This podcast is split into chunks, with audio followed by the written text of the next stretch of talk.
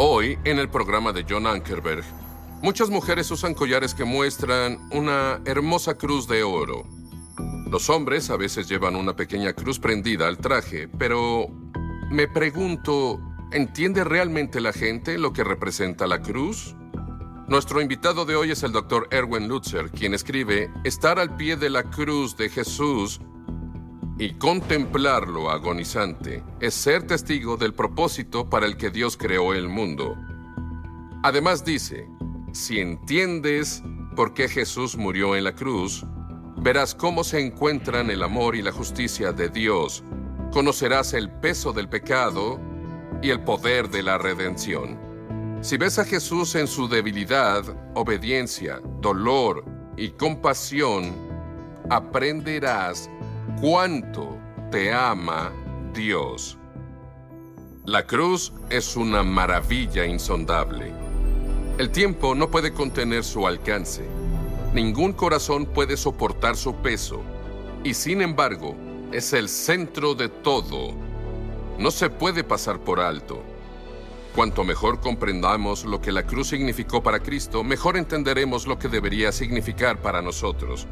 Para lograrlo, el autor y teólogo Dr. Erwin Lutzer viajará al corazón de Jesús examinando las últimas palabras de Jesús desde la cruz. Lo que aprendas hoy puede cambiar tu vida para siempre. Te invitamos a unirte a esta edición especial del programa de John Ankerberg.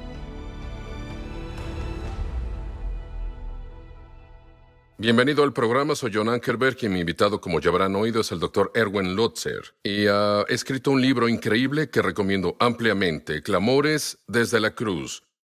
Y este es un viaje al corazón de Jesús.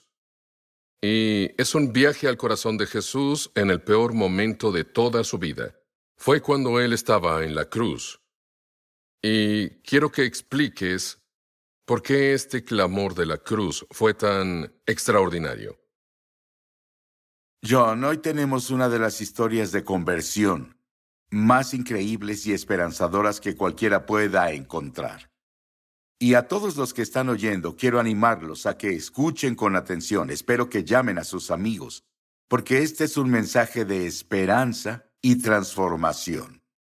Si yo hubiera sido el centurión responsable de crucificar a las tres personas juntas, hubiera tomado a los dos ladrones, sabemos que fueron dos ladrones que fueron crucificados, los hubiera puesto de un lado y hubiera puesto a Jesús del otro.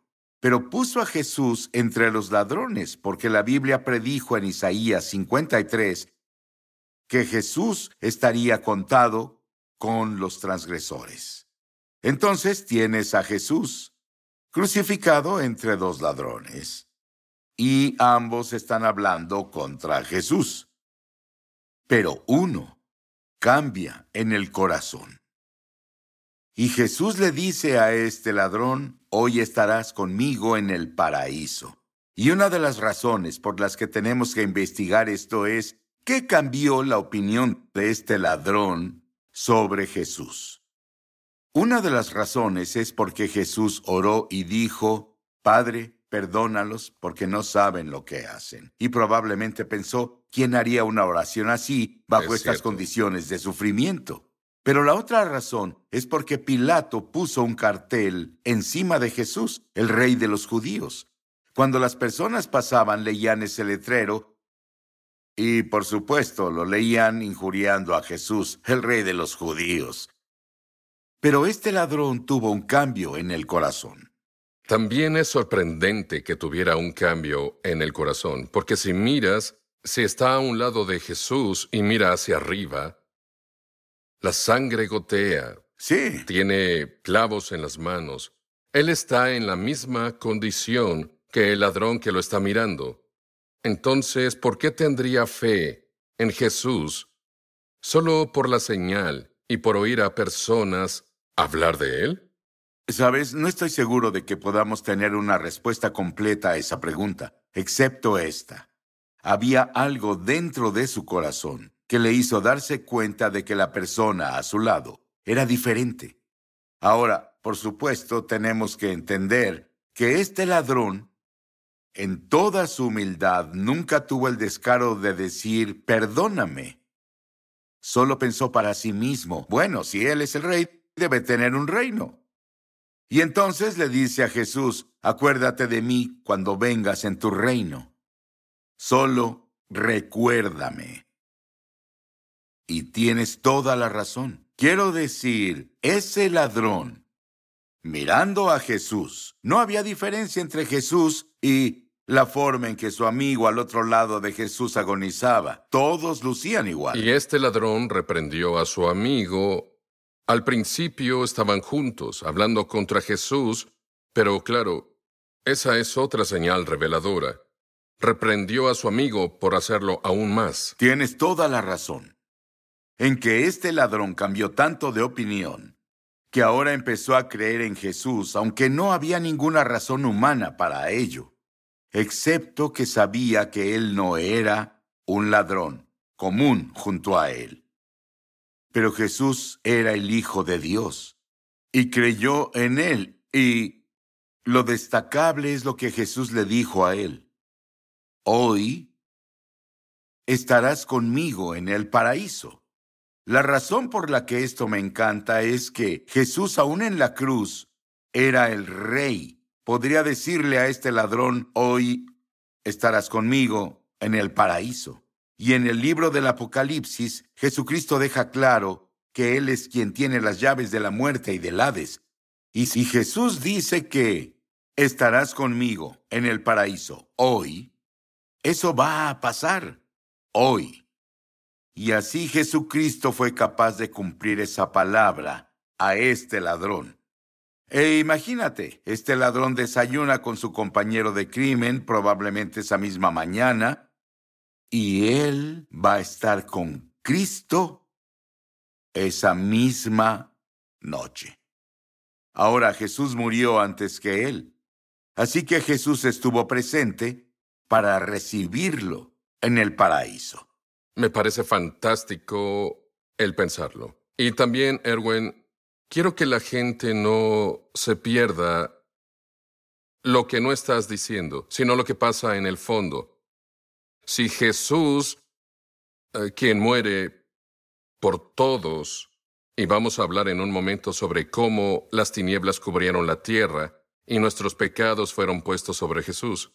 Pero si Él tuvo la compasión, aun mientras estaba muriendo, de tomar a un ladrón que era culpable de muchos pecados, debió estar en la lista de los diez más buscados en Jerusalén para estar en esa cruz. Él lo sabía. Y Jesús lo perdonó. Y quienes nos miran justo ahora deberían estar en la lista de los más buscados en su país o en su ciudad. Y tal vez lo están. Quizá estén en la cárcel porque fueron atrapados. La buena noticia es que si Jesús perdonó a ese ladrón, perdonará a las personas que nos están escuchando también. Aquí está la cuestión, John. Cuando pausas para pensar en ello, el ladrón no tuvo oportunidad de hacer buenas obras. No pudo caminar por la senda de la justicia, pues eh, sus pies estaban clavados en la cruz. Sus manos no podían usarse para hacer cosas buenas. No había forma de compensar o pensar que podría compensar sus pecados. Él estaba ahí, no hubo oportunidad para que fuera bautizado. No le pidió a María, que estaba junto a la cruz, que intercediera por él. Tenía una relación directa con Jesucristo. Y, en su misericordia, Jesús salvó al ladrón. Entonces, lo que aquí hay es un ejemplo notable de fe, pero también un ejemplo notable de cuán compasivo es Jesús, que está dispuesto a perdonar aun cuando Él está en la cruz. Y es un verdadero ejemplo de conversión bíblica. Vas directamente a Jesús. Él hace toda la salvación, Él hace todo lo que es necesario para que estés en el cielo y te encuentres con Dios. Y no solo eso, sino que el ladrón se fue al cielo ese mismo día. Ahora hay algunas personas que sostienen que cuando una persona muere, aun cuando un cristiano muere, su alma duerme hasta el día de la resurrección. Pero esto no es cierto. Jesús dijo, hoy estarás conmigo en el paraíso. Y el apóstol Pablo dijo en Filipenses capítulo 1 que teniendo el deseo de partir o de morir y estar con Cristo, pues eso es mucho mejor. El apóstol Pablo en realidad pensaba que inmediatamente después de morir estaría en la presencia de Jesús. Y eso es lo que el Nuevo Testamento enseña tan claramente en tantos otros pasajes. No es bueno pensar que este ladrón no tuvo que pasar por el purgatorio, iría directamente a la presencia de Dios y estaría con Jesús, donde aún está hoy y estará para siempre. Quiero decir algo personal justo aquí. Cuando yo era niño, mi mejor amigo tenía una hermana, tenía 10, ella 11, él tenía 12. Y ella tenía algún tipo de enfermedad. No sabíamos qué era porque éramos muy chicos. Sabíamos que la llevaron al hospital. Y un día estábamos en Chicago, sentados en los escalones de la entrada, y en eso sonó el teléfono, y los padres salieron corriendo y se dirigieron al hospital, y nos preguntábamos qué estaba pasando. No sabíamos, éramos niños. Ese día murió la hermana de mi amigo, y me pregunté, ¿qué pasó?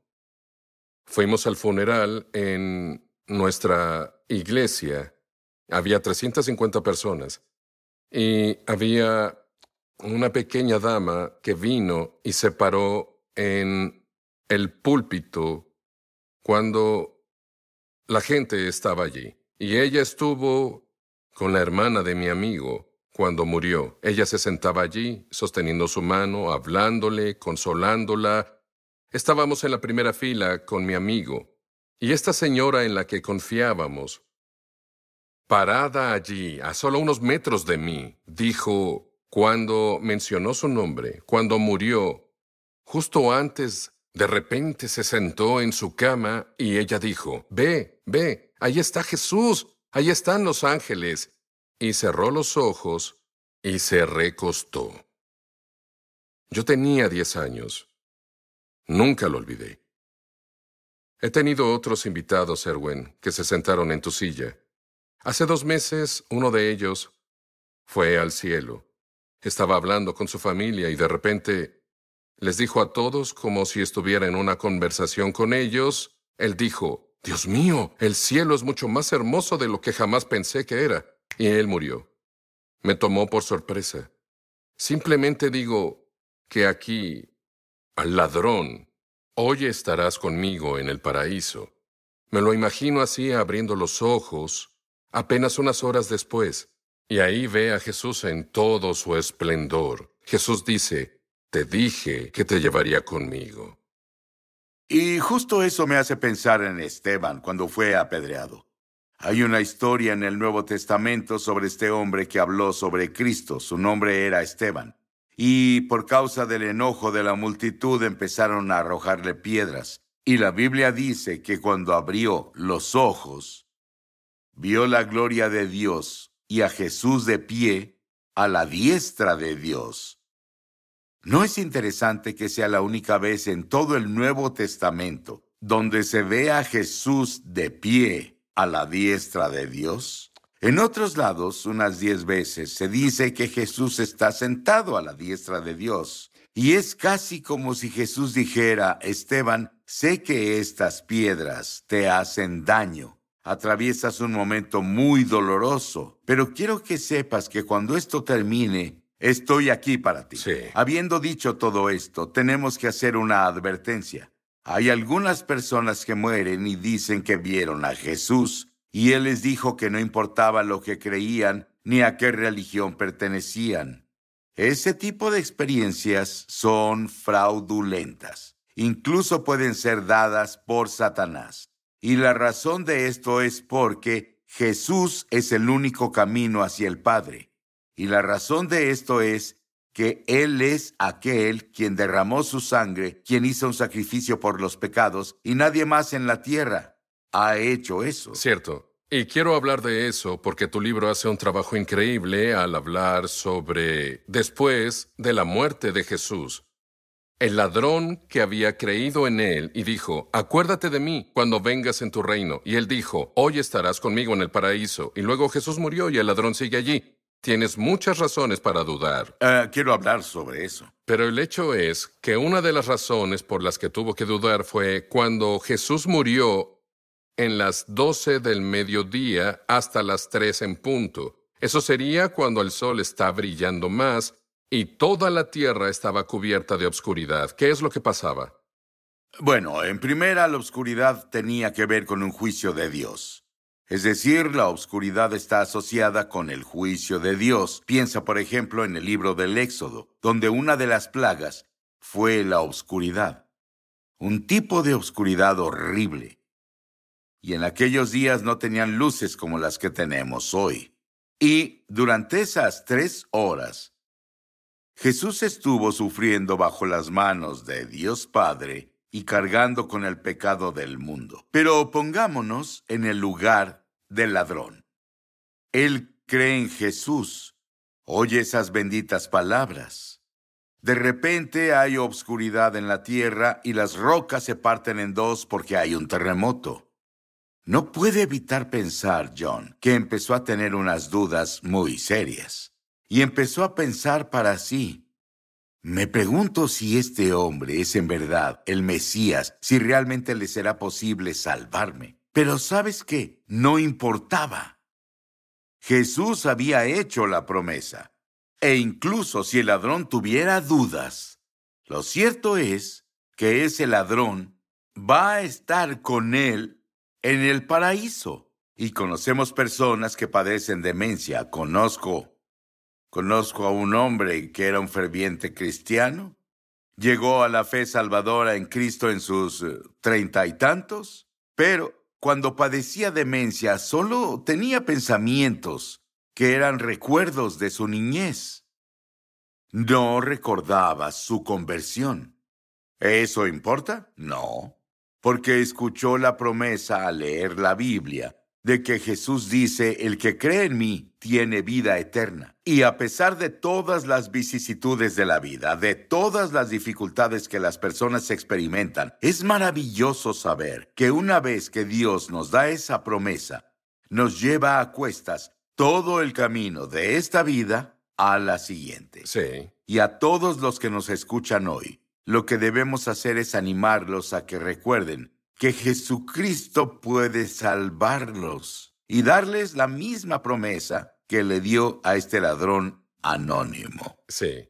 Y no nos queda mucho tiempo, pero el hecho es que quiero que compares a los dos ladrones. Tienes un ladrón que creyó y el otro que rechazó al Señor Jesús. Ambos ladrones oraron.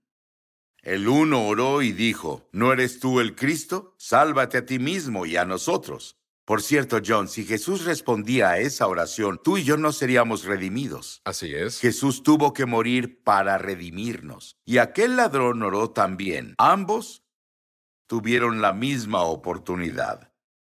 El otro ladrón también escuchó las palabras de Jesús. También sabía que la gente llamaba rey a Jesucristo. Pero rechazó lo que sabía y lo que veía pasar a su alrededor. Ahora piensa en eso.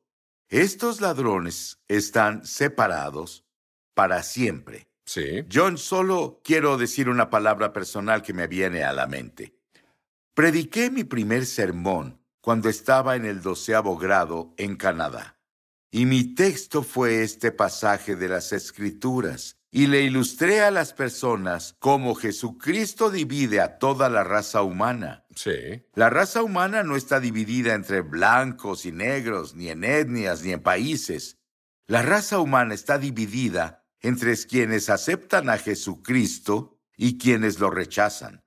Así, incluso hoy, la cruz de Cristo divide a la gente. Y estos dos ladrones, separados para siempre, uno en eterna bienaventuranza, el otro en juicio eterno, y lo que debemos hacer es reconocer la sabiduría del único ladrón convertido allí en la cruz, justo antes de morir en el paraíso para siempre. Sí, tengo una palabra también que Esta es la única conversión en el hecho de muerte, en la Biblia. Hay mucha gente mirándonos que piensa, sí, creo en todo lo que dices y solo no estoy listo para hacerlo ahora, pero el hecho es que cuando llegue el tiempo de morir, haré una oración y aceptaré a Jesús ahí.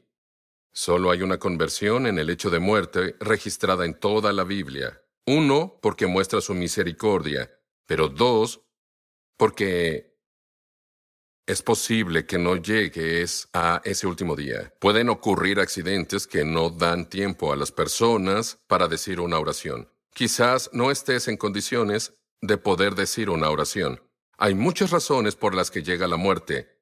Diles algo a estas personas. Quiero decirles unas palabras a ustedes que están observando y escuchando hoy, porque es muy importante que hoy es el día de salvación, dice la Biblia. Como John ha enfatizado, solo hubo un caso de una conversión en el lecho de muerte para que tengamos esperanza, pero solo una para no volvernos presuntuosos y pensemos que podremos convertirnos más adelante. Aún mientras escuchas todo esto, creo que el Espíritu Santo te ha mostrado tu necesidad de Jesucristo. Asegúrate de escuchar esa voz. Recuerdo haber leído hace años la historia de un hombre que había conseguido algo de oro. Era parte de un grupo que estaba buscando oro. Tomó el oro y lo metió en una bolsa. Durmió en su cabaña. Antes de irse a dormir tomó una copa. A mitad de la noche su perro ladró. El hombre trató de hacer que el perro se callara, pero el perro siguió ladrando y el hombre enojado le disparó. Por la mañana el hombre descubrió que alguien había irrumpido en su cabaña y había robado el oro. ¿Cuál es mi punto? Amigo mío, no ahogues la única voz que puede ayudarte a venir a Jesucristo. Deja a un lado tus amarguras, deja a un lado tus ansiedades, tus enojos, tu predisposición a no creer. Supera todo eso y como este ladrón, miramos dentro de su corazón y vemos que, aunque tenía pocas razones para creer en Cristo, las creyó y recibió la promesa de que estaría con Cristo para siempre. Y Jesús dijo, el que cree en mí tiene vida eterna. Regresa de tu pecado, regresa a Cristo. Y como el ladrón cree en Jesús, el único que puede perdonarte. Te unirías a mí, quiero orar por ti. Y ora a Dios también. Oh Padre, te agradecemos muchísimo por este ladrón. Te agradecemos que dos mil años después aún estemos hablando de su fe. Y te pedimos, Señor, que su ejemplo hable a muchos de los que se han unido hoy. Oramos, Padre, que aún con sus dudas, aun con sus luchas, puedan venir a Cristo. Es el único que puede prometer la eternidad, el paraíso. Lo amamos y le damos gracias y pedimos que muchos crean en su nombre, justo ahora. En su nombre oramos. Amén. Amigos, espero que hayan orado con Erwin. La Biblia dice, todo aquel que invoque el nombre del Señor. Si hiciste esa oración, las últimas dos palabras de ese verso me encantan. Todo aquel que invoque el nombre del Señor será salvo. Eso es lo que Dios hace cuando clamas. Ahora, te agradezco mucho por acompañarnos hoy. Espero que hayas disfrutado escuchar esto y que pienses más al respecto. Y me gustaría que estén atentos porque tengo unas palabras para ustedes. Quiero compartir un poco de lo que Erwin dirá la siguiente semana. Si desea más información y ver el programa de televisión, vaya al website jashow.org. jashow.org.